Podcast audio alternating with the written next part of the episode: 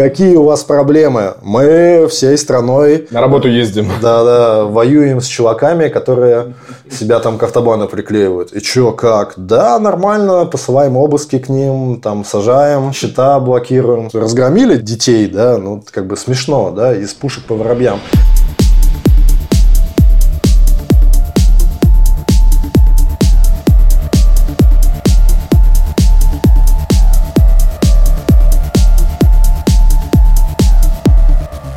Всем привет! С вами канцлер Иберхайн. Сегодня у нас подкаст про последний рейв перед концом света. Да-да-да-да. Да. Ну, на самом деле, этот подкаст, конечно, про немецкую политику, только о немецкой политике. С вами я, Дима Вачедин. Я писатель-журналист. Пишу о немецкой политике для Deutsche Welle, Медузы и других изданий. И Алекс Юсупов. Я работаю в фонде Фридриха Эберта. Это социал-демократический политический фонд. И занимаюсь, анализирую, читаю рассказываю о немецкой политике. Или короткое прозвище для Алекса теперь Краш, как мы узнали из... Э, Что? Как мы узнали из переписки читателями, э, со слушателями точнее. Ой, сейчас полезу в да. На самом деле, ну что, повинимся коротко, да, если вы ждали прошлый наш выпуск в прошлую пятницу, он не вышел, наша вина, мы записали феерический огненный выпуск будет, надеюсь, какой-то мимасик про великий стертый подкаст про Берлинскую стену. Ну, так да. получилось. Да, мы его сами технически просрали. В общем, его нет. Но благодаря этому не было бы счастья, да несчастье помогло. У нас какая-то коммуникация с вами возникла, и люди написали, для которых отсутствие привычного подкаста в пятницу стало каким-то, ну, не то что ударом, но вот такой маленькой неприятностью. И они такие, а как? Мы там запланировали куда-то поехать на машине, а теперь придется что-то другое слушать. Это было ужасно приятно, честно говоря. Да, это прям супер. Так что спасибо вам большое,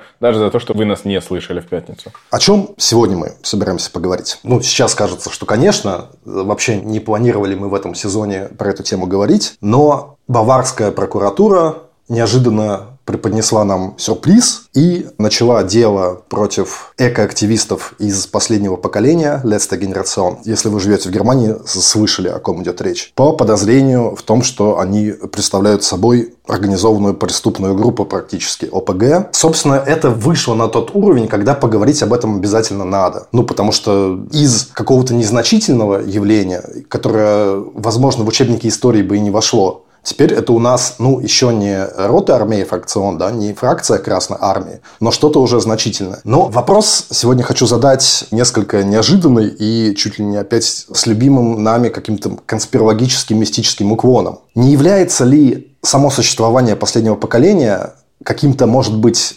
неожиданным ответным ударом немецкого промышленного лобби. Вау, блин, ты меня подловил. Я сижу, думаю, что ты мне сейчас скажешь. Да, говорили мы уже и прежде, вот помнишь, это тайный клуб наш сауне Бундестага, да, да, да, да. Ну, оказалось, что если он там и сидит, то, очевидно, вот не занимается там конструированием немецкого общества, дизайном немецкого общества будущего.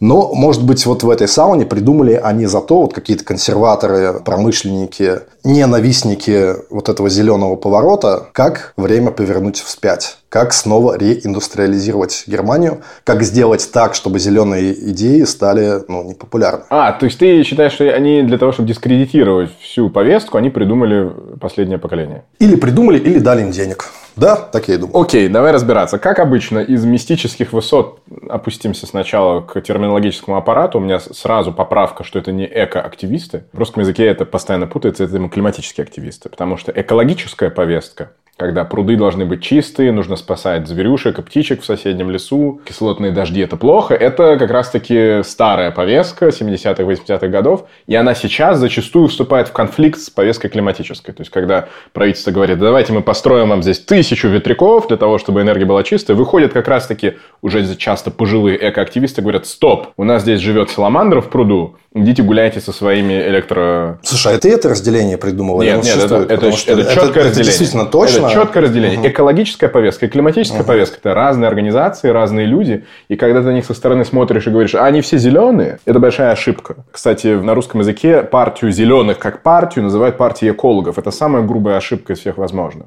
Внутри там есть экологи. Для них экология – это защита окружающей среды, непосредственно окружающий человек. Опять же, чистый воздух, зеленый лесок, прозрачная вода. Климатическая повестка, она гораздо более масштабна. И последнее поколение, вот это летство генерацион, они ни в коем случае не экологические активисты. Ну, то есть, климатическая повестка – это повестка апокалипсиса. Это да. если мы не будем сейчас что-то делать, мы все сдохнем. Да, поэтому к их имени, собственно, придем. Последнее поколение, не очень понятно, откуда они его взяли. Есть подозрение, что они заимствовали фразу у Барака Обамы, который сказал, что в какой-то своей речи, когда еще был президентом, мы, дескать, первое поколение, которое по себе видим, что значит изменение климата. И одновременно мы последнее поколение, которое еще может что-то сделать, чтобы не случилось полная апокалиптическая катастрофа. Отсюда последнее поколение. И надо их разделять. Вот когда речь идет о климатических активистах, у нас уже сейчас много разных организаций. Там есть всем известный Fridays for Future с Гретой и с Луизой Нойбауэр. Там есть Extinction Rebellion.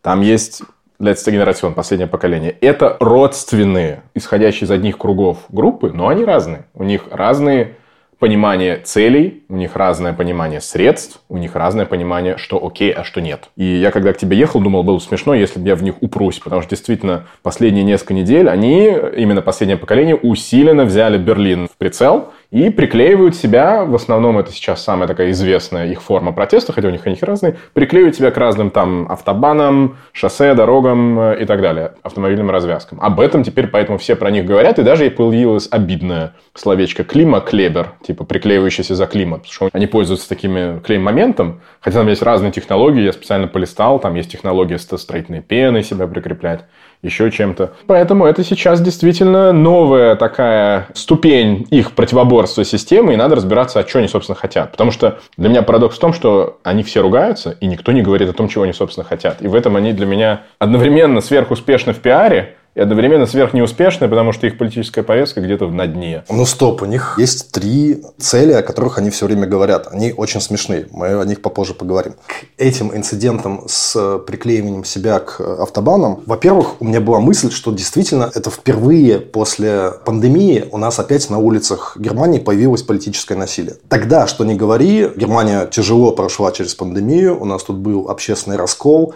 у нас были массовые демонстрации до 100 тысяч человек. В Штутгарте и в Берлине немного меньше. У нас был очень странный штурм Рейхстага рейхсбюргерами. И у нас было какой-то момент политическое насилие, драки, беспорядки с полицией. Потом прошло там года два без таких эксцессов, да, и вот когда я смотрю на то, как рассерженные автомобилисты, ну, которых, конечно, можно понять, да, они куда-то едут по своим бытовым делам, а у кого-то там еще и, не знаю, условно, в больницу маму навещать, да, и вдруг какие-то там чуваки клеят себя, приклеивают к автостраде себя, и ехать уже никуда там не получается, 2-3 часа заминка, и они буквально с кулаками на них набрасываются, да, в Берлине один водитель проехал по руке одного из активистов, другой пытался поджечь зажигалкой приклеившегося активиста. Ну, короче говоря, мы наблюдаем то, что давненько уже не видали. И если вы пользовались Блаблакаром в последние там, недели, месяцы в Германии, вы сами слышали, что водители думают об этих активистах. Ничего цензурного там нет, ничего лицеприятного. Это всегда начинается, да я сам за защиту как бы климата и экологии, но вот, эти... вот, они, кстати, зачастую говорят, я сам за защиту природы. Да, да, да. Вот да. именно там и происходит несостыковка. Давай просто просто банально скажем, в чем фишка. То есть он приклеивает, человек приходит внезапно, обычно утром, когда движения еще немного, потому что нужно группы людей успеть выбежать на красную фазу светофора или где пока машин нет, и моментально приклеится своей собственной кожей. И речь идет о том, что удаление тебя с проезжей части у полиции займет довольно длительное время. Сейчас они наловчились, но в первое время это было просто технически сложно. Они же не могут тебя отдирать с мясом. Это тоже противоречит всем твоим фундаментальным правам, и на это и расчет, что тебя сложно убрать с проезжей части. И ты тем самым привлекаешь ярость и внимание, а внимание – это твой политический капитал. То есть, по сути, блокируешь не потому, что тебе конкретные эти автомобилисты чем-то насолили, а потому что это вызывает коллапс системы. И они, еще не называясь тогда последним поколением Letzte Generation, опробовали это в 2019 году, когда захватили большую Гросса Штерн, большую звезду. Это такой транспортная развязка в центре, в старом большом Тиргартене, где стоит э, триумфальная колонна Золотой Эльзы. Вы все ее видели, кто был в Берлине. И они просто его оккупировали. А вот оккупация общественных пространств – это такое старое немецкое занятие. То есть, это происходит регулярно в университетах, иногда это происходит в аэропортах, когда люди пытаются предотвратить депортацию какого-нибудь несчастного беженца. То есть, своим телом выйти и сказать полицейскому, а что ты будешь меня стрелять, ты что, меня будешь бить? Ты не можешь этого сделать, не имеешь права. Это довольно традиционная форма политического протеста. То есть они приклеиваются именно по этой логике. Да, ну и кроме приклеивания там были другие экзотические способы протестовать. Обливание какими-то супами, бульонами картин экспрессионистов, картин, стоимость которых сотни миллионов долларов по самым скромным подсчетам. То есть люди проносили через систему безопасности музеев какую-то бутылочку с какой-то жидкостью и ее выплескивали. Конечно, это и выглядит эффектно, скажем так, да, это сразу же попадало в всевозможные новости. Там за последние годы было много. Там были люди, прыгнувшие в акваторию Гамбургского порта, были люди, которые на взлетно-посадочные полосы на аэродромах выбирались. Были люди, которые попытались э, заблокировать поток нефти в нефтепроводе. Это как раз было первым таким звоночком, когда прокуратура сказала «стоп», что-то это очень похоже на саботаж. То есть они потихонечку разные вещи пробовали, а вот это приклеивание к асфальту в городах, это сейчас просто, наверное, самая видная штука. Баллончиками с краской обрызгали они самолет какой-то частный, да, в берлинском, кажется, аэропорту. Буквально пару дней назад провозгласили, что новая цель – это богатые. Слышал ты такое? Что... Нет, не пропустил. Вот, вот, ага. Теперь вот символы такого неправедно нажитого богатства, скажем да. так вот. Они акцию несколько месяцев назад провели перед э, главным входом в Министерство экономики. А мы напомним, что Министерство экономики в данном правительстве – это Министерство Роберта Хабека, то есть зеленое министерство. Казалось бы, идейные союзники и родственники политические. Они целым строительной бригадой, переодетые под настоящих строителей, вскрыли тротуар, проложили там такой макет э, газопровода, написали на нем Катар большими буквами. А это было то время, когда Хабик ездил в Катар договариваться о возможных альтернативных закупках газа, потому что война, от российского газа отказываемся. Ну, в общем, вот эта тема была в новостях. И облили еще Министерство краской, дескать, что же вы меняете один газ на другой, это климату никак не поможет. Но это дорогая акция, довольно такая сложная, почти перформанс. А приклеиться быстро где-нибудь утром до начала работы на городском автобане, это совершенно другой калибр. Поэтому сейчас массовость именно в этом. Ну ладно, давайте чуть статистики статистики, как вы понимаете, вас сейчас нифига это не удивит. 5% только населения Германии это поддерживают, процентов 10-13 относятся с более-менее симпатией, и 76-79% вообще этим всем недовольны. Самая прикольная статистика, которую сейчас в любом упоминании про наше последнее поколение используют, это то, что считается, что после начала деятельности этой нашей ОПГ количество людей, которые вообще верят в то, что происходят непоправимые климатические изменения, оно уменьшается. О боже. Да. А ты не слышал это? Нет. Ой, это очень смешно. Происходит полная противоположность тому, чего они добиваются. Народ начинает не тревожиться по этому поводу, а думать наоборот, что раз это такими способами достигается, может быть, вообще игра не стоит свеч, и овчинка не стоит выделки, и это все полная ерунда. Количество встревоженного населения, оно падает. Тут можно порассуждать о том, что сейчас, наверное, не самое лучшее время для зеленых, да, когда у тебя цены на продукты растут в супермаркетах, и зеленый у нас сейчас партия член правительства, и из-за этого идет на бесчисленные компромиссы. Но это вопрос другой. Я начал с того, что вот, может быть, это действительно у нас ответный удар немецких каких-то промышленников. Вот они сделали, наконец, что-то креативное. Но это ж не слишком я, наверное, серьезно, но в принципе это то, чего бы они, грубо говоря, хотели. Все меньше людей обеспокоены вот этим вот грядущим апокалипсисом. Ну, ты как-то плохо относишься к большому бизнесу. Мне кажется, главное для большого бизнеса – это понимание долгосрочной игры. Им даже важнее. Они во многом, странная такая рекламная вставка от меня, надо потом денег с кого-нибудь за это попросить. Но для большого количества промышленности было бы на самом деле важнее понять, что курс будет не меняться в ближайшие там 10, 20, 30 лет. Окей, переходим мы на водород или нет? Переходим мы на возобновляемую энергию? Нет. То, что ты не можешь миллиардные инвестиции то туда-сюда, а потом тебе это правительство уходит, приходит новое правительство, говорит, так, стоп, атомную энергию закрываем, потом открываем, потом снова закрываем. То есть, в принципе, я думаю, что у них несколько другой блок интересов, но знаешь, что важно проговорить, это откуда политический вот этот э, динамика, этот движ – до начала пандемии. Самые большие митинги в последней истории ГДР это вот эти пятницы, Fridays for Future, пятницы по ГДР, я говорю, извините, еще позапрошлый выпуск еще сказывается, точнее прошлый, который вы никогда не услышите.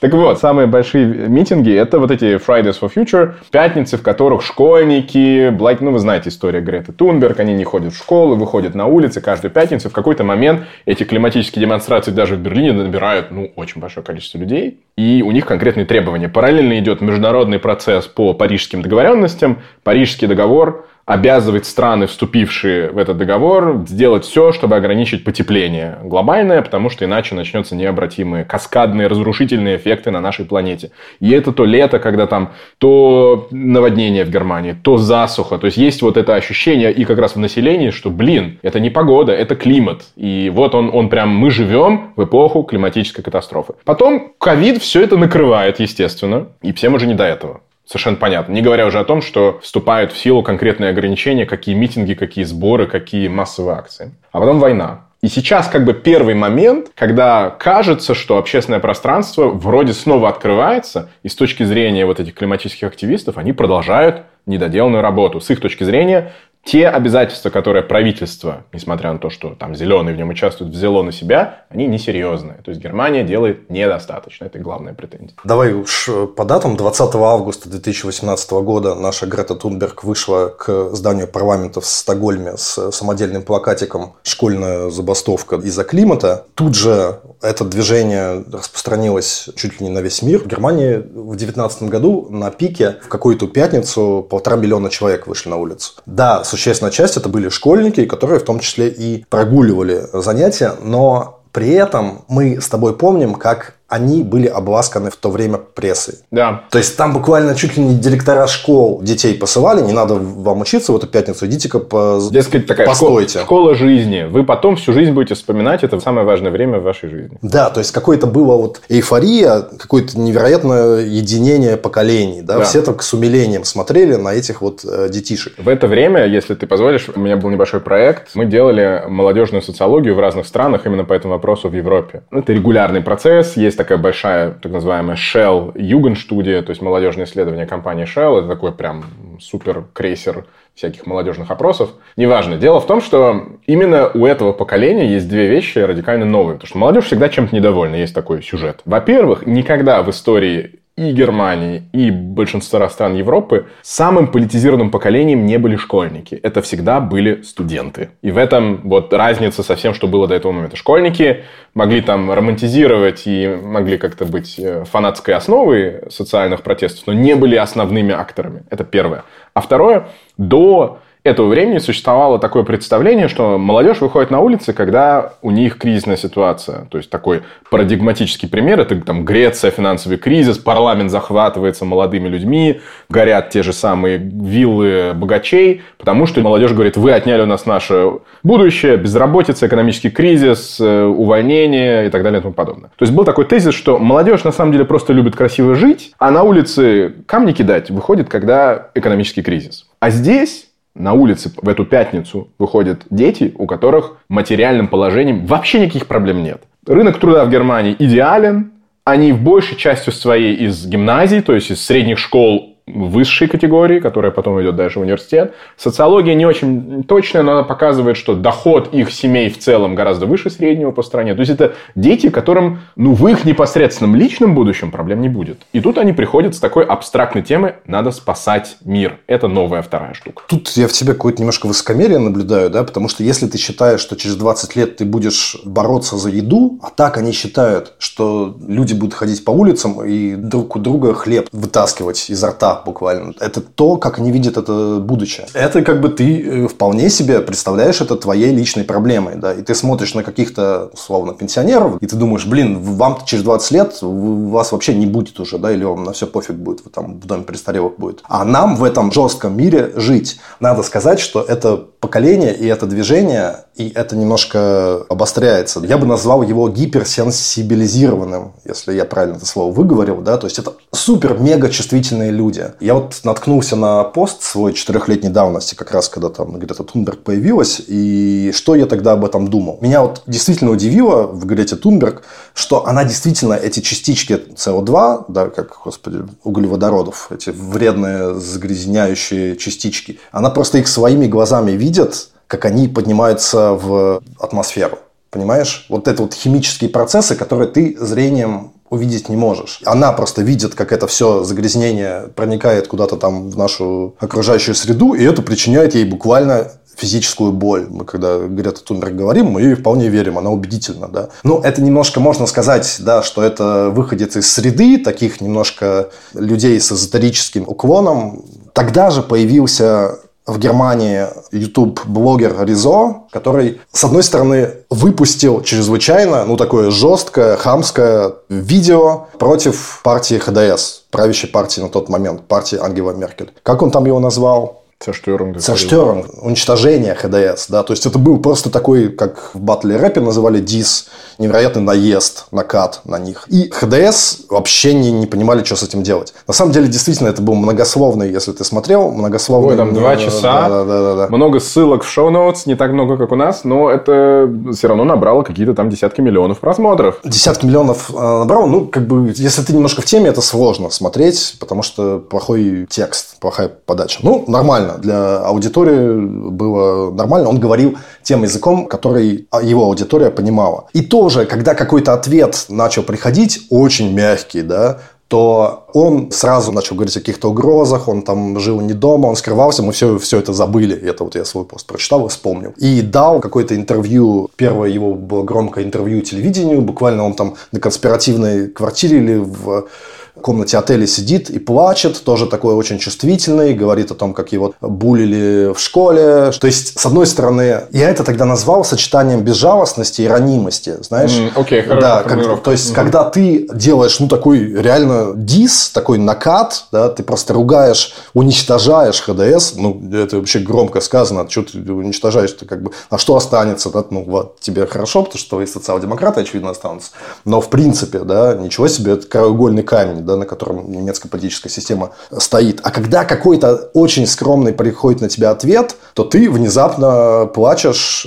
и говоришь, что ах, вы почему меня обижаете. Ну, то есть, правые блогеры называют это снежинкостью. Да, и тогда же, вот когда Шпигель начал писать о том, что вот действительно впервые там 68 года дети появляются, чего-то говорят. Но он тогда не увидел конфликта отцов и детей, потому что действительно его не было. Школьники выходили на Fridays for Future. Казалось, что как бы родители за, учителя за, все за. Да, да, да, да. И, а что в школу ходить? И Зачем? как бы сами эти дети говорили, а что нам с нашими родаками спорить, они вообще-то клевые, да. Еще было такое движение, которые перед выборами в Бундестаг, эти дети просили бабушек, дедушек своих отдать им голос, да, чтобы да, те да, проголосовали за зеленых. Да. Типа, вам уже пофиг, вам уже не жить, грубо говоря, да? да, да а я еще там, мне 16 лет, я еще голосовать не могу, отдайте мне ваш голос, я пойду проголосую за зеленых. И это вот был парадигмальный сдвиг, потому что тогда-то, там, в 70-е годы, они прям требовали у бабушек и дедушек эти, ну, если вообще на это решались, да, то есть они как бы требовали от своих родаков дураков, заткнитесь, вы вообще там... Моральные да, уроды. Моральные уроды, ничего сказать не можете, потому что вы нацисты, условно. А мы правы, и мы это право на будущую жизнь, такую, как мы ее видим, заберем у вас силой. А эти вот эти гиперчувствительные детишки, они буквально зацеловывают своих бабушек и дедушек и ноют, конючат, пока те размякнут как пряничек и им как бы отдадут этот голос, понимаешь? Как ты сказал, безжалостно и... Сочетание безжалостности и ранимости. То есть, я говорю, как они, как вот тогда «Игру престолов» смотрел и написал, что они как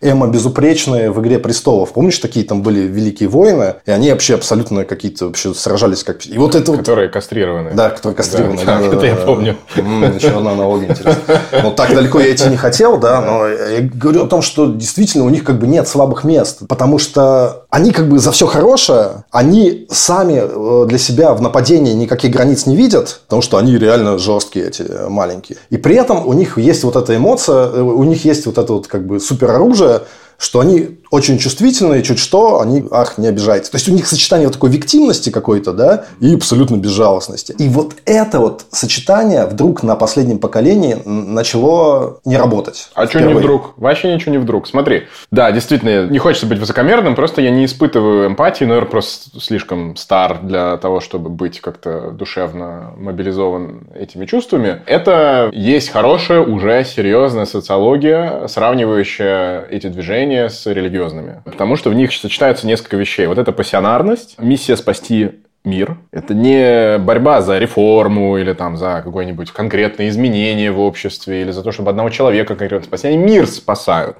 И это, извините, социальное движение. Это не китов спасти, как Greenpeace, это мир спасает. Это принципиально другая история. Ну и фигура Греты, как бы такая Жанна Дарк, чистая, открытая, ранимая, при этом героиня. Как бы там много интересных параллелей, которые, видимо, что-то вызывают эмоционально вот эту мобилизацию в этом поколении. Хотя говорить об этом поколении нельзя, потому что это только третий или даже меньше меньше этого поколения, не все молодые люди таких взглядов, не все молодые люди из таких хороших социоэкономических условий, позволяющих им в школу не ходить, не заботиться. Опять же, ты, можешь быть, конечно, прав, что ну зачем ходить в школу, если через 20 лет мир будет гореть. Но во многих семьях попробуй скажи родакам, что ты в школу не пойдешь. Они вложили в тебя, и ты с завтрашнего дня должен участвовать в зарабатывании денег. Это все-таки реальность. Ну, вообще-то мы знаем, что в Германии запрещено в школу не ходить. Вообще-то да. То есть, в принципе, тут такой заговор и прокуратура прокуратуры, всех остальных, это нашим детям, в кавычках, элиты, это можно, это полезно в будущем. Такой душок небольшой. Но окей. Про комбинацию радикальности и вообще слово радикальность, да, потому что безжалостность и ранимость, следующее слово, которое у меня возникает, слово радикализм и радикализация. Слово, используя которое надо помнить, что оно родственно слово редиска, потому что и то, и другое означает корень. А именно, радикализм – это точка зрения, что проблему нужно решать коренным образом, принципиально, без какой-то косметики. И ты уже сказал про РАФ, про фракцию Красной Армии. Давай коротко отобьем, в чем тут можно делать сравнение, в чем нельзя. Вообще, как бы история массовых паник в политическом пространстве в Германии тоже есть. В 70-е годы это такая паранойя, что вот-вот все закончится атомной войной. Она не чисто немецкая, она там во многих странах есть, и в США отложилась, да, то есть что все, дети в школах учатся там залезать под стол, мамы покупают йод э, на районном рынке и так далее. То есть это такая общественная паника. Она потом проходит. В 80-е годы может, ты видел старые плакаты с таким умирающим деревом написано «Der deutsche Wald stirbt», немецкий лес умирает. Я не был в это время в Германии, по плакатам и по прессе очень сложно понять характер паники, а он реально был массовый. То есть людям казалось, что кислотные дожди,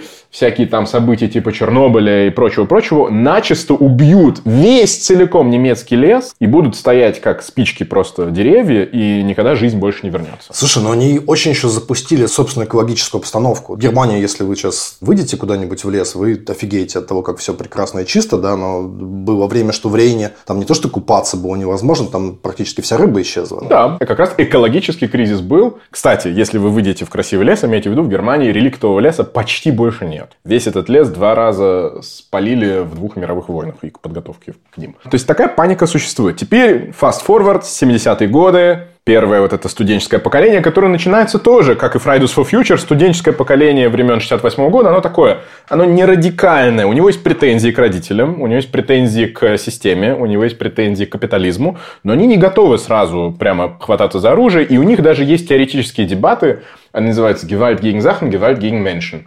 То есть насилие против предметов и насилие против людей. И вот по этой линии до сегодняшнего дня можно очень хорошо сортировать политических игроков. Поджигать лимузин – окей. Брать в заложники сотрудницу банка – не окей. Нападать на бундесполициста – окей. Не окей, потому что человек. А листовки там разбрасывать и, я не знаю, там оккупировать университет – окей. И на самом деле ты говоришь о падающем поддержке последнего поколения. Социология в Германии давно показала, что любой социальный протест начинает терять сразу сразу поддержку в тот момент, когда начинается какое-то насилие против людей. Здесь причем парадокс. Они же вроде как бы никого не бьют, но поскольку в связи с протестом возникает насилие, как прямое последствие того, что они приклеиваются, у людей сразу начинаются вопросительные знаки. А какое насилие возникает? Подожди. Ну как? Возникает насилие, полиция... По отношению по отнош... к ним, собственно. Ну в этом и парадокс, что все равно автомобилисты бьют их, полиция бьет автомобилистов, если они слишком сильно бьют активистов. История с пожарной машиной, которая, возможно, возможно, вроде бы доказано, что нет, но некоторое время было непонятно,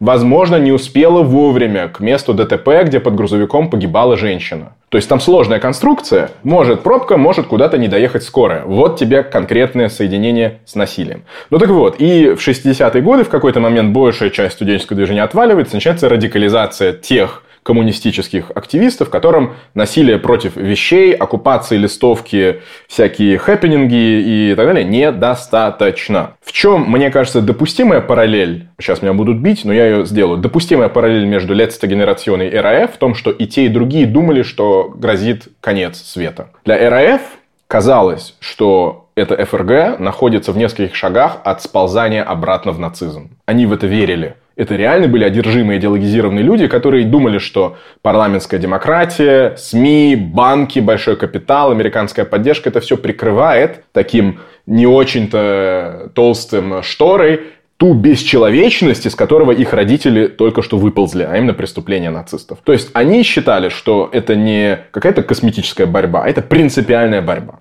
Принципиальная разница, почему сравнение РАФ с Тестигенерацион невозможно, потому что РАФ ошибалась в своей картинке будущего, а Лецегерацион опирается на ученых и на их подсчеты, что возможно будет и на большой консенсус всего мирового сообщества. И в этом смысле, как ты правильно говоришь, ну, имеет основание для той ярости и для того радикализма, к которым они прибегают. В этом принципиальная разница. И тут вот это становится интересно. Я тоже скажу неожиданную вещь. Вообще, чем больше занимаешься этим последним поколением, тем они больше, честно говоря, вызывают симпатию. Потому что если ты поставишь себя на их картину мира, то приклеивать себя к автобанам – это самое меньшее, что ты можешь сделать. Потому что если ты считаешь, что через 20-30 лет мы тут будем бегать без воды, без еды и, не знаю, у детей каких-то там отнимать пирожки, ну, а это сами гиперчувствительные дети с комплексом жертвы, которые не видят себя победителями в этой борьбе за ресурсы, скажем да. так, да, и не хотят в ней участвовать. Соответственно, тут сравнение с Пусирает в России когда они в храме Христа Спасителя пели «Богородица Путина прогони», они казались немножко фриками.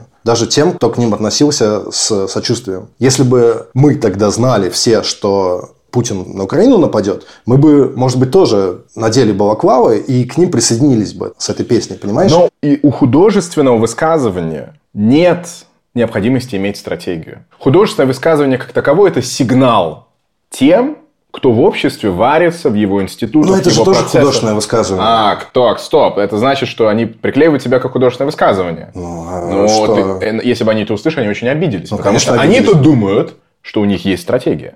И в этом их большая проблема. У тех, кто по пятницам раньше выходили на э, митинги, была понятная стратегия. А именно – вопрос помещается на повестку и постоянно генерируется все большее давление, пока политики, которые по своей сути в чем-то популисты, начинают оглядываться и говорят, вот что-то полтора миллиона человек вышло. А может быть, надо как-то перехватить эту штуку, а может быть, все-таки попробовать предложить инициативу, а может быть, заработать на этим очков. Стратегия понятна. И, в принципе, работает. У последнего поколения такой стратегии нет, потому что они смешивают шантаж если Шольц не встретится с нами, мы уйдем в долгосрочную голодовку и умрем. Если вы немедленно не введете ограничение скорости на автобанах, то мы начнем блокировать каждый автобан. То есть они пытаются шантажом заставить политическую систему без общественного давления что-то сделать. Это глупая, детская, неработающая не стратегия. Это ну, полный бред. Или подхватим мой как бы тезис, может быть, их на это надоумили дядьки. Сейчас еще разберемся в этом. Которые хотят это все дискредитировать.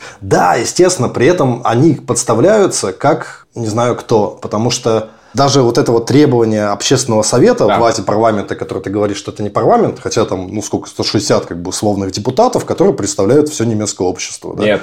Подожди, нет, нет, э, нет. скажем так, подожди, договорю. Даже из-за этого как-то можно подумать, что они нападают непосредственно на конституционный строй а, да, да. на, на нашей прав, страны. Да. И, соответственно, как бы их обвинить, и это уже чуть ли не попытка там госпереворота условное. Можно на это как бы натянуть. То есть ОПГ, честно говоря, тоже на них натянуто сейчас. То есть они как бы даже не видят, что если этой штуки не предусмотрено в Конституции, они требуют ее введения, еще и сделать так, чтобы решения этого общественного совета, этого органа были обязательны для выполнения политиками, да, то это, в принципе, ну, вполне себе нападка на конституционный строй. И вперед немецкие спецслужбы могут вполне подключиться, и в России бы на них уже давно экстремистов навесили террористов и. Кого угодно. Из-за вот одной этой вот мелочи. Давай тогда остановимся на вот этом парламенте, не парламенте. Он, конечно, не парламент, поэтому называется словом «совет». Они предлагают советскую власть в данном конкретном вопросе. Извините за каламбур. Здесь надо несколько политологических отступлений сделать. Как и РАФ когда-то, и как многие радикализованные силы, Letzte Generation считает, что честные правила игры, их больше нет. Что system is rigged. Вот, зеленые пришли к власти, и даже они, несмотря на то, что люди неплохие, не в состоянии сделать то, что нужно. Есть очень эмоциональный отсыл к тому, что система прогнившая, она не в состоянии спасти нас от Вот извини, от, извини что тебя перебью, да. но а в чем, если так подумать, они не правы? Германия действительно взяла на себя обязательства, которые выполнить не может. Ну, фактически, да. Можно там пенять на войну, можно пенять на реалии рынка, можно пенять на то, что в ту эпоху эйфории казалось, что мы... Ангела Меркель же была, да, а мы помним, что это за время. Казалось, что мы там типа потянем. Те обязательства, которые Германия на себя взяла, она не выполнит. Вот понятно. Ну, во-первых, нет никаких оснований предполагать, что авторитарные системы смогут лучше справиться с этим вопросом. А Есть кто так такая... говорит? Это так... Нет, нет, именно в том, что предлагается отойти от этих партийные склоки, выборы, подождите, давайте выиграем, нам нужно переизбраться, у нас земельная избирательная кампания. Если бы вот этого всего не было, так звучит непроговоренная аксиома, если бы не было вот этой политики, потому что это грязь, это споры, это ложь, это уводит от главного, тогда, возможно, мы могли бы справиться а, с климатической катастрофой. Общественные советы это какие-то такие агнцы, такой, или совет это старейшин. не политики. Почему это не парламент? Потому что их не избирают, они будут выбраны случайным математическим образом. А, там есть даже программа такая? Эти органы существуют. Да, но это другие немножко органы. Да, но они Супер предполагают... Они, я, кстати, не соглашусь. Например, в Ирландии, когда вводили... Нет, в Германии. В Германии, да. Они, в Германии они немножко глупо построены. Опять же, есть представление о том, что парламентская репрезентативная система, где ты должен там выбрать какой-то партийный список, туда пройдет какой-то человек, и он представляет твои интересы. Во многих вопросах это начинает вызывать недовольство людей. Им кажется, что именно их конкретная тема не играет ту роль, которая, казалось, она должна бы играть. И мы видим, кстати, во всех западных демократиях медленное падение явки. И это многим на выборах толкуется как, ну, вот люди разочарованы. Они не приходят, потому что они не думают, что что-то поменяется. Наша с тобой любимая тема еще со времен первого выпуска с Меркель. Общественные советы – это попытка пробить недовольство политикой. Случайным образом, лотерейно, тебе придет письмо и скажут, дорогой Дима, ты и еще 159 человек выбраны, чтобы представлять Германию. Представлять не логикой партийно-репрезентативной, а математически-статистической. То есть, как бы совершенно другой принцип. Принцип не что кто-то убедил программой, личностью, хорошими словами как предвыборной кампании, а делается как будто мини-срез по обществу принцип присяжен. Эти люди собираются, и, эти системы существуют. Например, в Ирландии, я его очень люблю, этот кейс, когда страна готовилась, суперкатолическая страна с большой долей э, населения, живущего не в городах, она готовилась к тому, чтобы обсудить вопрос о э, однополых браках. И было понятно, что это вопрос ну, эксплозивный, то есть он приведет к большому спору. Неважно, в какую сторону решит парламент, они посчитали, что это нельзя делать без длинных консультаций со срезом общества. И для этого был придуман этот совет, и туда попали случайные люди, которые дали право вызывать тех экспертов, которых им нужно слушать, ту аналитику, путешествовать, создавать свое мнение, и как и суд присяжных в итоге высказаться. Но это, конечно же, не может быть выше парламентского решения. Это всегда сопровождает этот процесс. И в этом проблема предложения Letzte Generation, что они, опираясь на то, что наше правительство не реализует то, что обещало, забывают, что демократия – это не конечный продукт, это процесс. Демократия почти никогда не производит удовлетворяющий результат, потому что ей по пути приходится ублажать бесконечное количество конфликтующих интересов. Но они к этому не готовы, потому что конец света, потому что нужно что-то спасать и потому что они радикалы. Ну, мне кажется, что все-таки вот эти вот общественные советы это скорее не из Ирландии, а это из какой-нибудь хроник Нарнии или Hunger Games, вот эти голодные да. игры, да, вот где там небольшая группа, ну, это же небольшая группа борется с каким-то там большим злом, да, да. вот они восставшие, они же постоянно говорят «Aufstand». Восстание. Восстание, да. То есть, оттуда это идет, что, да, политики там зажрались, даже зеленые уже не те зеленые и так далее, но вот из общества выйдут представители, глаз народа, грубо говоря, и они там все порешают. Да. Потому что понятно, что то есть они же тоже там на рейтинге ориентируются, что на самом деле умирать никто не хочет, условно. Да? И если вопрос гражданину Германии задать, хочешь ли ты там через 20 лет участвовать в голодных играх по отниманию куска хлеба у твоего там соседа, то они все скажут нет, понятное дело. Нет, здесь а... заложена претензия к своей системе как коррумпированной. В этом, понимаешь, они тоже антисистемщики. Они это не говорят таким словом, но они говорят, любой избранный политик, даже если он придет с лучшими интенциями, в итоге его либо запугают, либо купят, либо он будет морально ну, Я не знаю, они постоянно говорят, что мы верим в наше государство, мы верим... Ну, это немножко противоречие, да. Мы если вы верите в ваше государство, организуйте предвыборную кампанию для зеленых. Продолжайте. Создайте новую партию. У зеленых уже есть отщепенцы. Так зеленые же в том-то и дело, что они их предали как бы. Ты видишь, как тебе самому не замечаешь, ты скатываешься. В этом их экзальтированность. Они считают, что нужна революционная, вот это клима Венде, революционный поворот во всем. И вот эти требования, э, гражданские советы должны поставить с ног на голову вообще все механизмы того, как работает эта страна. Страна должна перейти, по сути, в военный режим делать все, что необходимо для того, чтобы спастись от климакатастрофы. Есть такая книжка «Министерство будущего», Ministry of Future, где прям для многих из них она является прикладной. Они ее читают и видят себе, что вот это должна делать Германия. По-моему, Робинсон зовут этого фантаста, пару лет назад вышло. И он там прям описывает конкретно, кого нужно убить, для кого нужно ввести налоги, какие технологии нужно запретить, где нужно вылезти субвенции, а где люди сами в своем образе частной жизни что-то сделают. Проблема в чем? Проблема в том, что когда начинается вот эта радикализация, политическая система, я чуть-чуть продвигаюсь к твоему тезису, всякие их противники очень умно разворачивают все это дело и приводят к ценностям. Говорят, стоп, стоп, стоп. Вы хотите нам запретить что-то? Кушать стейки, летать в отпуск, еще что-то делать. А давайте мы не будем этого делать. Это ценность свободы. И вообще мы все взрослые люди. И вообще Германия маленькая страна, у нее маленькая площадь, мы ничего не будем делать. Поэтому то, что ты говоришь, только подливает масло в огонь их экзальтированности. Они не видят другого пути. Но, может быть, действительно его как бы и нет. Давай на этих людей посмотрим. В Германии есть запрос в любой период времени на каких-то новых, свежих людей, которые просто выглядят на ток-шоу политических как люди с улицы, да, не говорят вот этими штампами политическими, как роботы какие-то, а вот такие немножко живые люди.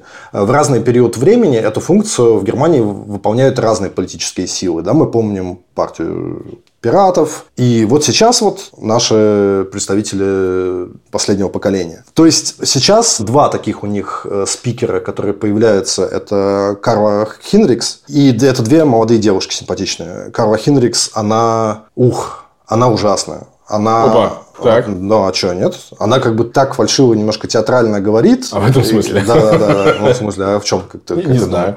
Ну, вот. ну, то есть, как бы неубедительно, и она немножко вот такой вот карикатурный... Да, э, передергивает да, да, да. Она такой как бы карикатурный персонаж. Она, чтобы нарезать мемасиков и показывать по юмористическим передачам, какие вот они придурки. Это вот это вот заламывание рук, вот это вот мы там, как бы я пойду в тюрьму, мы там, ну, такие как бы планы. Но причем, как бы действительно, ну, тут парадокс в том, что вот из-за этого э, как бы, решения прокуратуры, из-за этих обысков, действительно, ну, возможно, уже кто-то там сидит. Сидит. У них, кстати, в внутренней организации есть три группы членства. Да, согласен, буду приклеиваться. Я КК, то есть я Кайн Кнас, согласен, но в тюрьму не хочу. И ННАК, то есть на, не в тюрьму, нет, нас не хочу никуда, буду деньги платить, буду помогать. То есть у них подготовка есть к этому. Да, то есть вот эта вот ее даже театральность, которая еще там пару недель назад выглядела фальшиво, да, но сейчас, если она скажет, мы там там сидим, нам нечего есть, мы не можем существовать, наши счета заблокировали, их счета заблокировали,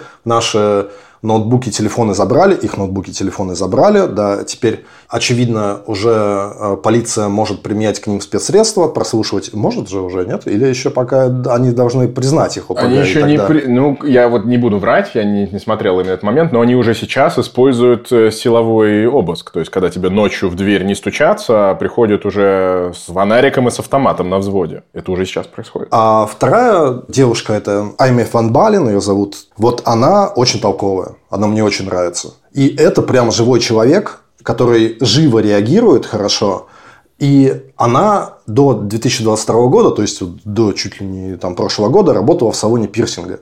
И людям пробивала их мочки ушей и другие разные части тела. И у самой у нее пирсинга довольно много. Она очень толковая. Даже не потому, у них там у всех действительно проблемы с какой-то теоретической базой, но всегда приятно посмотреть на живого человека. Особенно потому, что ХДС как представители здоровой части общества, так скажем, выпускает против этих девушек нашего любимого Филиппа Амтора, ну, то есть супероружие против вот этих вот климатических активистов, о которых мы говорим уже битый час. Это такой человек, 30-летний депутат молодой, но выглядит он еще моложе. У него совсем как бы детский немножко вид, и, соответственно, поэтому его и выпускают. Типа молодой иди, да. Он немножко похож на кролика из Винни-Пуха, но он злой. Ты смотришь на него и думаешь, Филипп, откуда ты такой взялся? Он из Восточной Германии, недавно принял католицизм, вступил в католическую церковь, из Восточной Германии куда-то, ну, типа, алло, да, и в какой-то вступил в союз охотников, и это из нашего пятого эпизода про войлок. Этот войлок у него торчит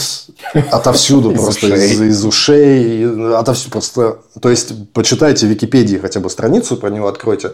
Там уже для его 30 лет, там 3-4 как бы скандала, что ему уже пальцем погрозили. Это только то, что уже пресса раскопала, да, то есть это наблюдательные советы каких-то непонятных компаний и так далее. То есть вот эта вот связь с бизнесом, которая выглядит подозрительно. А мы как бы знаем, что если уже это что-то куда-то попало, то это уже звоночек очень серьезный. Он да? такой ХДСовский вундеркин в плохом смысле слова. То есть он как бы уже в 25-7 лет стал депутатом, такой себя рисует как преемник Меркель, потому что его избирательный округ соседний, и он, дескать, продолжает ее дело. Но вы на него смотрите реально, ну как, я не знаю, андроид андроид какой-то такой. Он просто злой, и он требует ужесточения штрафов для тех, кто себя приклеивает. Вот эти вот, ну, как бы как в Госдуме, да, ужесточение да. штрафов. Что это в Германии? У него на инсте он это всегда это оглашает, требует? он снимает инста-live у себя в кабинете, и он так манерно берет, выхватывает том уголовного права, подходит к камере, раскрывает страницу, тыкает пальцем и говорит, вы знаете, что наш закон говорит о таких людях, как они? Вот такого типа человек. Да. Ну вот, в общем, когда его выпускают против Карла Хинрикс, то у них, по-моему, более-менее ничья я. Хотя оба смотрятся немножко фриковатыми персонажами. А когда его выпускают против Эйми Ван Бален, то я лично за наших за последнее поколение. Потому что она как бы живая, да, а он, ну, какой-то очень уж мутноватый персонаж. И это немножко проблема, да, потому что, окей, мы как бы понимаем, что плохо приклеивать там себя, нарушать закон, это нарушение закона, да, и все такое. Но в конце-то концов, почему у вас на хорошей стороне выступает такой вот персонаж, да, а где ваши молодые политики, а что они говорят, а неужели единственное, что они могут сказать, это давайте ужесточим штрафы но, и но, так но, далее. Но, Дим, понимаешь, к ним теперь отношение как к прокаженным. В тот момент, когда они представили вот эту стратегию и стали, по сути, шантажировать политический истеблишмент, э, во многих э, партийных офисах было принято решение, окей, Fridays for Future мы разговариваем, потому что это часть внутрисистемной да игры. Да фигня, они в мае встречались с министром транспорта Фолькером Виссингом. В мае, понимаешь, за не... теперь, когда это ОПГ, конечно, к ним отношение вполне возможно, что как к прокаженным. Хотя у очень многих, извините, ощущение, что что-то тут не так, да, и журналисты их защищают, в принципе. Просто стало теперь возможным зарабатывать очки на борьбе с ними. Это очень привлекательно. Да, Абсолютно. Супер подарок консерваторам. Какая повестка у ХДС нашей? Им надо отобрать очки альтернативы для Германии. Серьезная опасность. Вторая партия, да, сейчас по опросам. Ужас. И все. ХДС в оппозиции, они могут отрываться на правой повестке как хотят. Могут прям жестить. Реально могут вот на этом плане, на этом поле отбирать очки у радикалов. Пожалуйста. И вот большая Германия, сколько проблем, на чем они концентрируются? На этих наших несчастных детишках. И это, кажется, немножко все-таки из пушек по воробьям. Когда они на голубом глазу говорят, что это новая РАФ, что это новая фракция Красной Армии, тут немножко ты морщишься, да, даже если ты относишься к ним плохо. Когда они говорят, что вот мы от этих вот детей вас, немцы, защитим, вы будете спать спокойно, все нормально, да они там должны, если нужно, они сядут, ну алло. Действительно такое ощущение, что они им сами немножко, знаешь, денег занесли, чтобы те так глупо, потому что это безопасная жертва. Это вот э, возможность безопасным образом себя перепрофилировать. Ну вот, поэтому и центральный вопрос, с которого я начал, он вот к тому, что получается всем от их появления стало хорошо, кроме, кроме собственно, климата. Повестки, да. Кроме климатической повестки. Кроме а, климатической повестки. Это такой какой-то необратимый и неизбежный процесс, когда в пассионарном движении проходит точка, и часть людей считает, что внутри системы изменений не будет. И если это особенно молодые, горящие, во многом посвятившие всю свою жизнь. Там же есть люди, которые окончательно бросили школу, универы, по сути, спят э, днями и ночами в этих координационных штабах. Там довольно такая профессиональная структура выстроена, да, то есть они же координируют эти акции, они э, размещают активистов по всей стране, что-то придумывают. Это полноценная работа. Там не очень понятно, сколько людей там работают, ну, какое-то трехзначное количество точно, а с активистами небольшое четырехзначное. Все, это теперь борьба. А когда начинается борьба, ты же сам сказал, никаких гарантий, что не произойдет трагедия нет. Причем неважно, с какой стороне. Вот уже было, когда они приклеивались к взлетно-посадочной полосе. Это может закончиться просто по дурацкому стечению обстоятельств очень плохо. Мало ли в небе самолет с пациентом не может сесть. Или еще что-нибудь произойдет. Или полиция все-таки не уследит, и какой-нибудь автомобилист э, займется самосудом. Понимаешь, они же нащупали с автомобилями и с борьбой с ними, они нащупали важную культурную тему для немцев. Есть причина, почему в Германии нет на многих автобанах ограничения скорости. Это не потому, что нет аргументов против. Все разумные нормальные страны давно уже ввели ограничения скорости против автобанов. Для немцев ездить без ограничения скорости – это как для американцев иметь право на ношение оружия. Это культура. Об этом так не принято говорить, но поскольку они вклиниваются именно в этот дискурс, это борьба на уровне идентичности. И поэтому правым становится так просто делать из них дьяволов. Смотрите, учатся каким-то там гуманитарным наукам, дети из хороших семей, о завтрашнем дне не думают, а вы, работающие обычные нормальные люди на автомобилях, не можете, у вас, вы зарабатываете те деньги, на которые они живут. То есть это культурная начинается борьба. И в этом смысле, да, о климате уже не говоришь. Ты когда читаешь там последнюю сводку, где кого арестовали, там, собственно, вот эти темы общественный совет, ограничение скорости, какие средства для охраны климата, этого вообще нету больше. Это пропало. И в этом их гигантское поражение. Но я не уверен, что они могут остановиться. Продолжим мысль остановиться, в смысле, будет дальше радикализироваться? Да.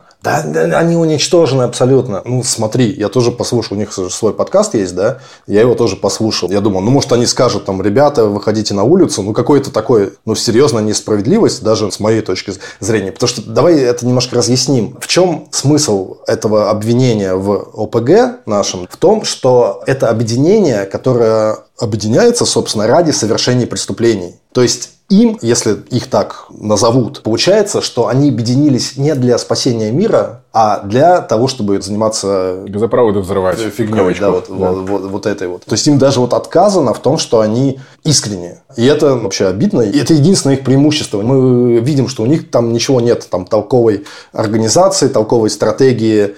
Их там никто не любит, они растеряли всех друзей. Сами зеленые говорят, что, ну, мы, конечно, мотивацию вашу понимаем, но вы вообще-то вредите, да. То есть они стали, ну, дьяволами, демонами, кем угодно, пуговым, огородным, но при этом как бы мы это можем в какой-то степени им простить, потому что они искренне и за хорошее. Но в этом им как бы отказывается. И действительно, мы логически, если подумаем, то вряд ли они собираются ради того, чтобы себя приклеивать, потому что им это нравится. Ну, Дим, но опять же, не забывай, конкретный случай, когда они полезли на этот распределительный пункт, нефтепроводы, попытались запустить аварийную процедуру, которая остановила бы вентиль и остановила бы поток. Опять же, неэффективность определенных акций в пассионированном социуме ведет к тому, что люди начинают импровизировать анализировать. А это горизонтальная структура. Там может быть 90% нормальных и 10% уебков, извините. Они полезут на этот газопровод, что-то пойдет не так, будет либо дефект, либо что-то там взорвется, либо нефть выльется, Полиция отреагирует на это уже как на полноценный саботаж террористического типа, посадят людей по-настоящему в тюрьму. И на этом может запуститься спираль, которая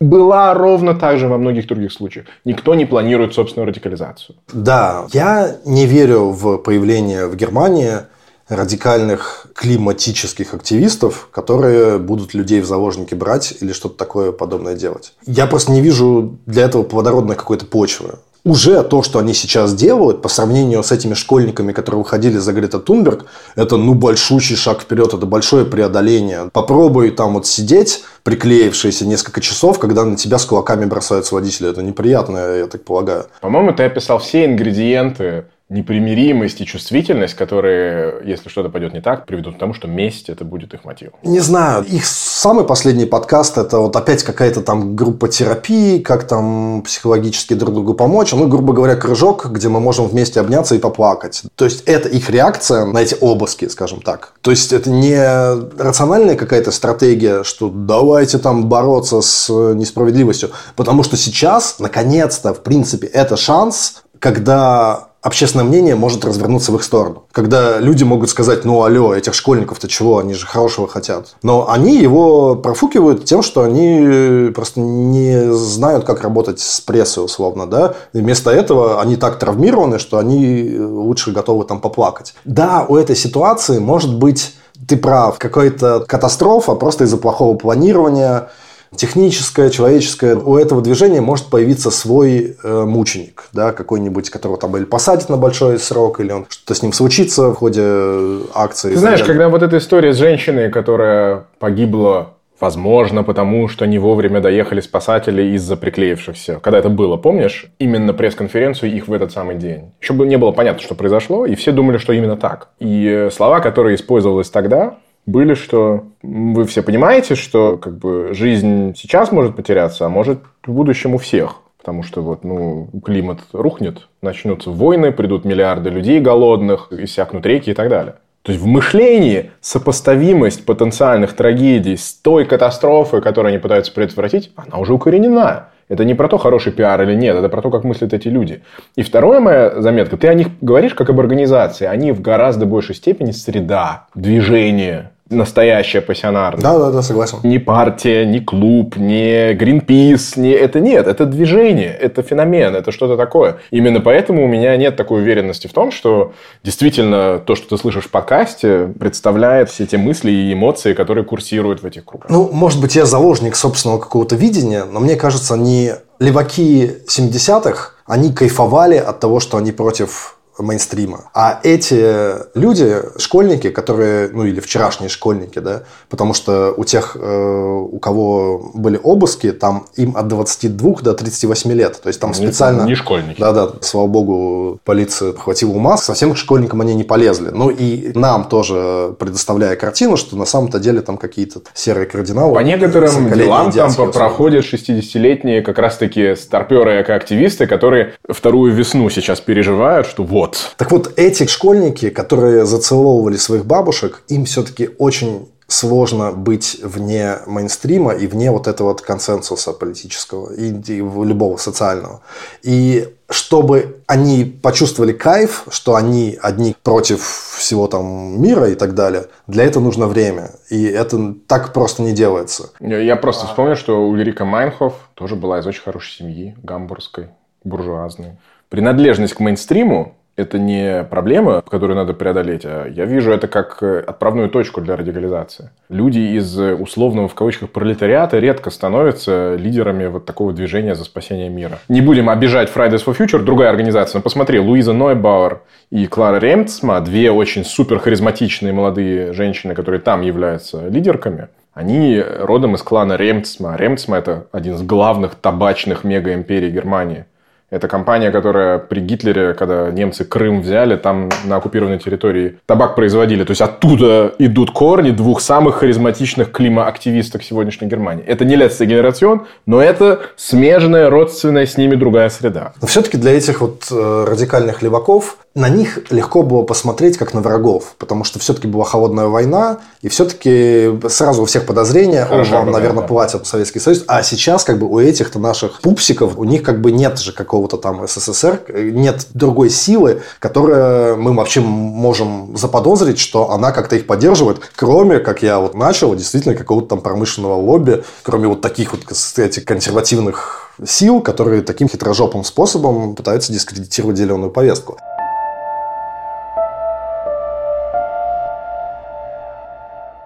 Кстати, надо же сказать о том, откуда деньги у Let's Generation, раз уж мы в конспирологию зайдем. Есть такая штука, называется Climate Emergency Fund. Это частный фонд нескольких американских филантропинь, надо, наверное, так сказать. Айлин Гетти, она отпрыск одного из главных нефтяных мегаконцернов и семей, связанных с историей американской нефтянки – в свое время ее дед был самым богатым человеком США, и Рори Кеннеди из клана Кеннеди, всем известного, которые вот сложились деньгами и сказали, что надо поддерживать инициативы, борющиеся по-настоящему по всему миру. Надо там признать, что Германия у них только одна из странных проектов, ну вот, и финансирование из этого частного филантропического фонда составляет подавляющую часть бюджета Летста Генерацион. Вот такая вот бомба. Что с этим делать? Представляешь, ты же сам видел, как на правых каналах из этого, особенно АФД, с наслаждением тянет пропаганду. Говорит, вот, смотрите, американцы нас тут пытаются заставить не ездить на машинах. Есть такая иллюзия, что вот борьба с э,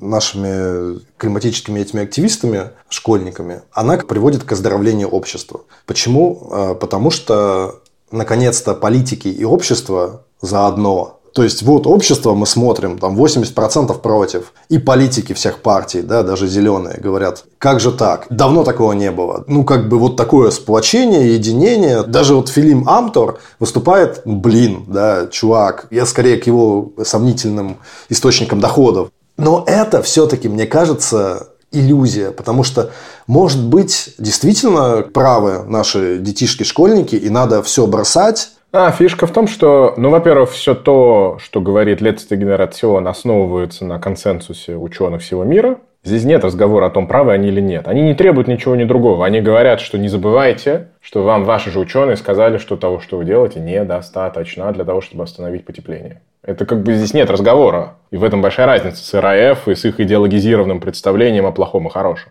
А второй парадокс заключается в том, что действительно история нам покажет, насколько такая вот достаточно местечковая демократия с четырехлетним избирательным циклом, где ты еле-еле избрался, коалицию создал, уже два года прошло, ты что-то немножко поделал и снова начинаешь бороться за выборы, за то, чтобы усидеть. Насколько такая система вообще в принципе, как система организации общества, способна решать поколенческие вопросы, где нельзя начать а потом прекратить, а потом снова начать, а потом снова прекратить, а где нужно многие годы, десятилетия придерживаться определенного курса, который включает в себя, наверное, понижение уровня жизни, дороговизну, технологические проблемы и многое другое. То есть их сомнение в том, что парламентская демократия в состоянии справиться с изменением климата, она не абсурдная. На нее нет хорошего ответа. Просто, да, не абсурдно, просто конечно. И, и, и, и встречных аргументов нет. Никто этого еще не пробовал. Да нет, когда им говорят, да, мы, в принципе, понимаем, что вы правы, просто так делать не надо, то они говорят, а как надо делать? А ответа нет, да, или они говорят, почему вы тогда не делаете, вот вы зеленые, да, сидите,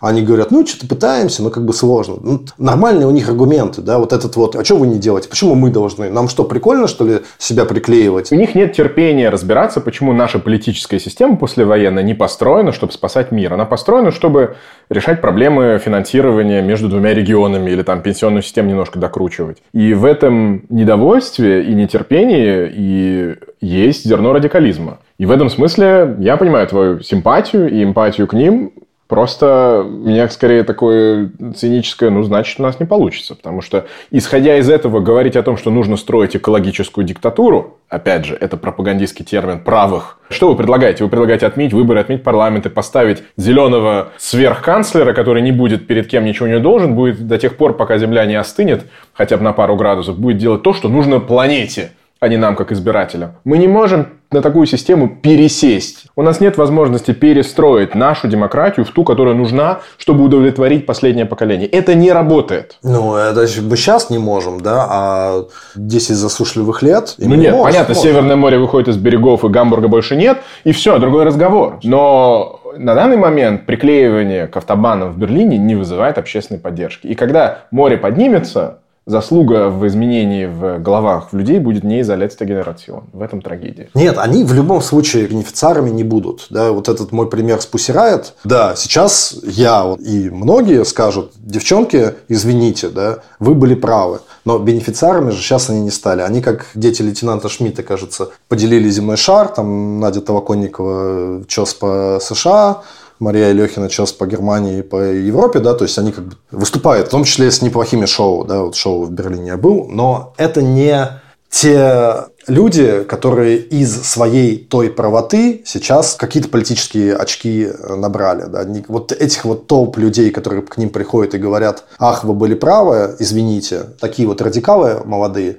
они никогда такой благодарности не дождутся. В этом есть определенная и печаль, но это как бы та стезя, которую они выбрали, и эта стезя получает тумаки, как говорится. Ну, быть Кассандрой тяжело. Вопрос заключается только в том, Не произойдет ли, если они выбрали эту стезю, на ней очень много чего еще может пойти сильно не так. В этом мое опасение быть Кассандрой самое сложное из всех судеб. А ты веришь, что какой-нибудь энергетический концерн мог тайно там им пару тысяч подбросить евро. Нет. И, и на самом деле энергетическим концернам для них нет лучшей истории, чем энергетический поворот, который даст им госсубсидии на десятилетия. Ну, Понимаешь, так да.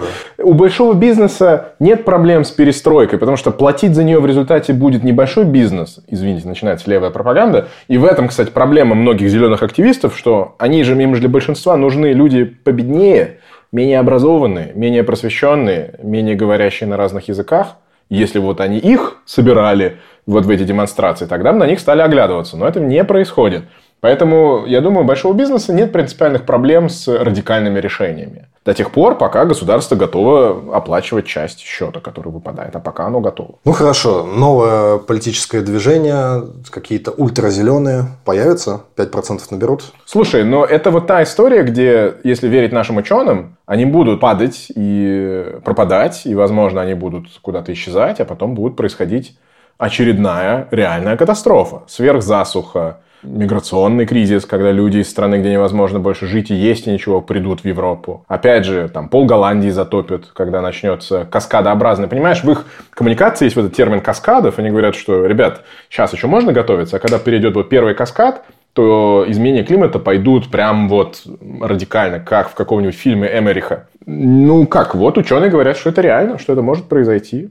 Поэтому они всегда будут заново возвращаться к нам. Другой вопрос, зеленые как они сейчас выглядят, партию, у которой есть, извините, вице-канцлер, и которая в ответе за все, что делает страна, могут ли они убедить из своих избирателей и общее общество, что вообще в целом, что то, что они делают, это адекватный ответ. Вот в этом все дело. Не, ну тогда на повестке дня появление партии климатической диктатуры с таким вот климатическим диктатором во главе, который говорит, вы хотите тотальную войну, да, как бы против климата, да. против изменений, мы ее готовы начать. И я 5% по крайней мере вижу в этой да. партии. Я думаю, да. И проблема радикализации в том, что когда задача колоссальная, нет адекватного ответа. Вот когда ты министр экономики, ты начинаешь считать, говорит, так, давайте цену поднимем настолько, субсидии это недостаточно, но что-то мы сделали. А когда ты мир спасаешь, и в этом проблема адекватного инструмента. Никогда недостаточно того, что сделала вот эта заостренная на компромисс и какие-то полутеплые, непонятные законы система. Она никогда не будет производить удовлетворяющего результата. Поэтому ты прав, что-то такое будет. Завершая, хочу сказать, что, конечно, вся эта наша борьба с климатическими активистами, против которых просто вся Германия да, там объединилась, все, что было, от Филиппа Антера до альтернативы для Германии, от таксистов до булочников, показывает, и, возможно, в этом тоже ее стабилизирующая функция этих наших э, школьников, какая Германия сейчас все-таки благополучная страна. Какие у вас проблемы? Мы всей страной... На работу ездим. Да-да, воюем с чуваками, которые себя там к автобану приклеивают. И что, как? Да, нормально посылаем обыски к ним, там сажаем, счета блокируем. Разгромили детей, да, ну, как бы смешно, да, из пушек по воробьям. И это может быть сейчас, в июне 2023 года, как-то какое-то приятное ощущение, да, немножко, что мы как бы не скатились в какой-то там ужас мрак. Да, инфляция, да, проблемы, но по большому счету все у нас окей. Мы там с школьниками боремся, нормально благополучная страна. Может, так и надо, да? Как бы вот это вот, знаешь, это, как, как этот мем, РФ у нас дома есть, да? Вот у нас как бы РФ у нас дома, эти школьники. Ну, а наши, собственно, кто там с РФ боролся, да, вот эти вот э, старые нацисты, это вот Филипп Амтер такой вот, да, такой кролик из Винни-Пуха. Ну, нормальный, мультяшный такой мир. Да. В общем, будете стоять в пробке из-за того, что кто-то приклеился, отнеситесь с пониманием и попытайтесь ну вот, вспомнить этот подкаст и понять, что без этого наши молодые сограждане-соседи не могут. Их совесть не позволяет ничего не, не делать ничего. Вот они это делают. Да, очень тебе благодарен за эти слова. И, конечно, нужна, не может быть как бы политическая система одних Филиппов Амтеров, да, производить вот таких, которые уже в 30 лет, а они уже там прожженные дельцы такие. Должен быть какой-то вентиль для идеалистов. Пусть они глуповатые и так далее, у них куча недостатков, но без притока этой свежей крови, этого свежего воздуха, ну, невозможно. Это будет просто ужас какой какой-то. Вот ты сейчас прозвучал как тот самый запершийся в сауне социальный инженер, который говорит, вот в них есть польза, давайте, давайте они будут, потому что это приток свежей крови. Так, ну, конечно, не стертый подкаст про стену, но тоже неплохо. Тоже ничего, но вспомнился тот, еще будем вспоминать стертый подкаст и на него ссылаться. Да, получается, в следующий раз, друзья, у нас будет конец сезона. Очень хорошо подумаем, о чем сделать последний эпизод. И потом немножко отдохнем, еще не знаем сколько, и вернемся к вам еще раз в следующую пятницу. Если ничего не сотрем, то вы нас услышите. Да, у нас просто будут каникулы, как у всех нормальных людей. И э, я сейчас вот тоже думаю, у нас по каждой из наших тем накопился апдейт. Может, мы что-нибудь придумаем в следующем сезоне, где мы будем вам давать апдейты, не знаю. Все, друзья, спасибо. Включайте в следующую пятницу. Спасибо, Ильдар, наш гениальный звукорежиссер. Спасибо Лене Хесиной, которая нам замечательный логотип нарисовала. По-прежнему продолжаю получать комплименты. Ну, собственно, и перенаправлять их Лине. Все, всем пока. Всем Чус. пока. Наслаждайтесь вечером того дня, когда вы нас услышали.